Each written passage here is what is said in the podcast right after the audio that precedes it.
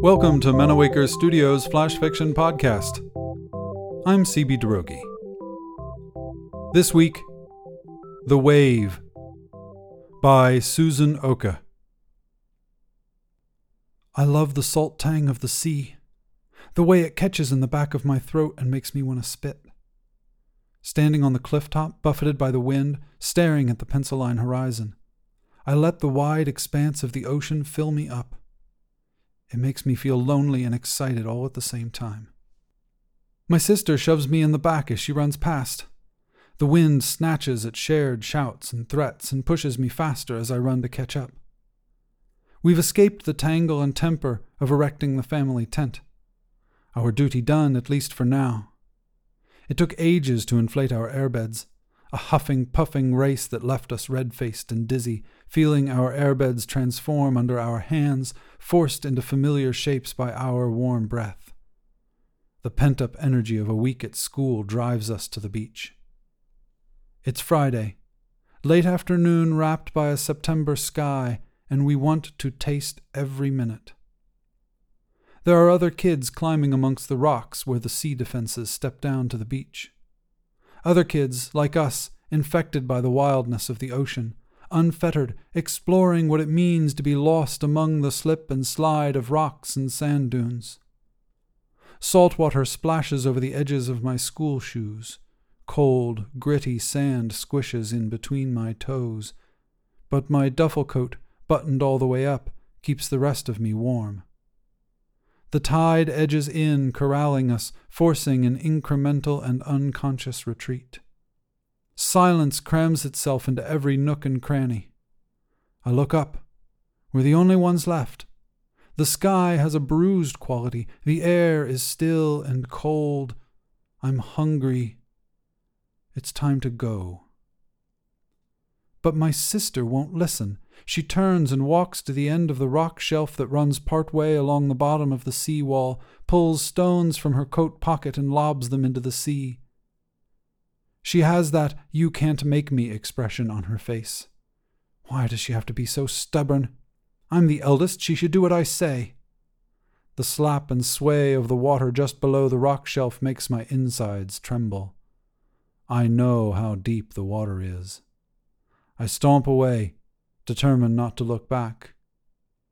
The climb to the cliff top isn't hard, but I have to concentrate. Some of the handholds are a stretch.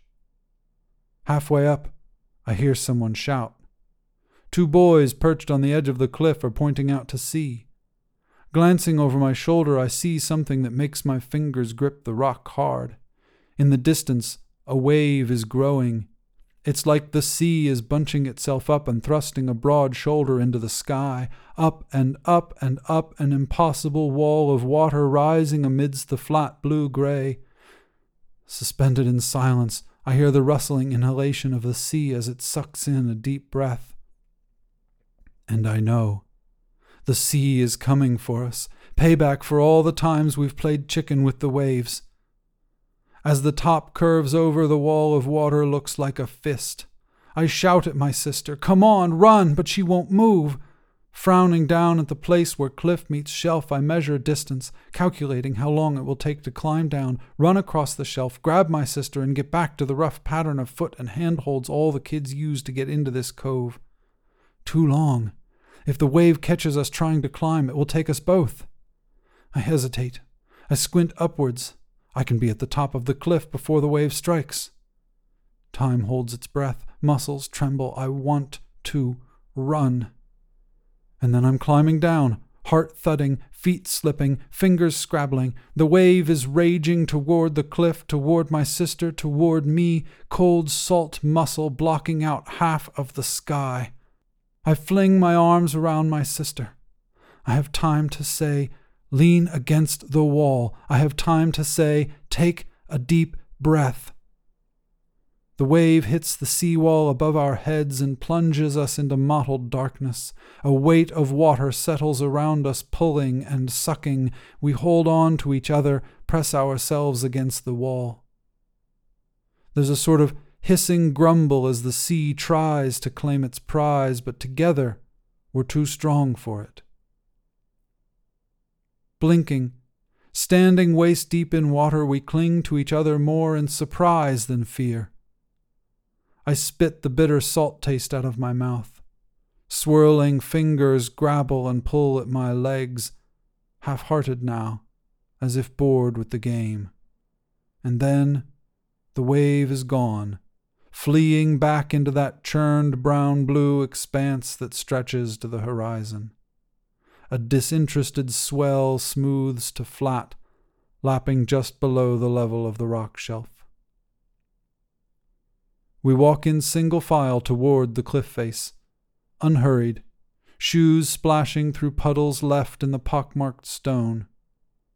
It's important not to show fear. We know this instinctively. The beast slumbers at our feet. We watch it through slitted eyes, hearts thumping.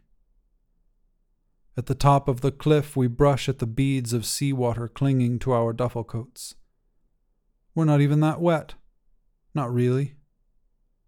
Back at our tent, we tuck into our dinner eggs, chips, and beans, miraculously prepared over a single small Primus stove. We don't talk about what happened. Our mam has no idea how close she came to losing both her daughters, and only I know how close I came to sacrificing my sister to the sea.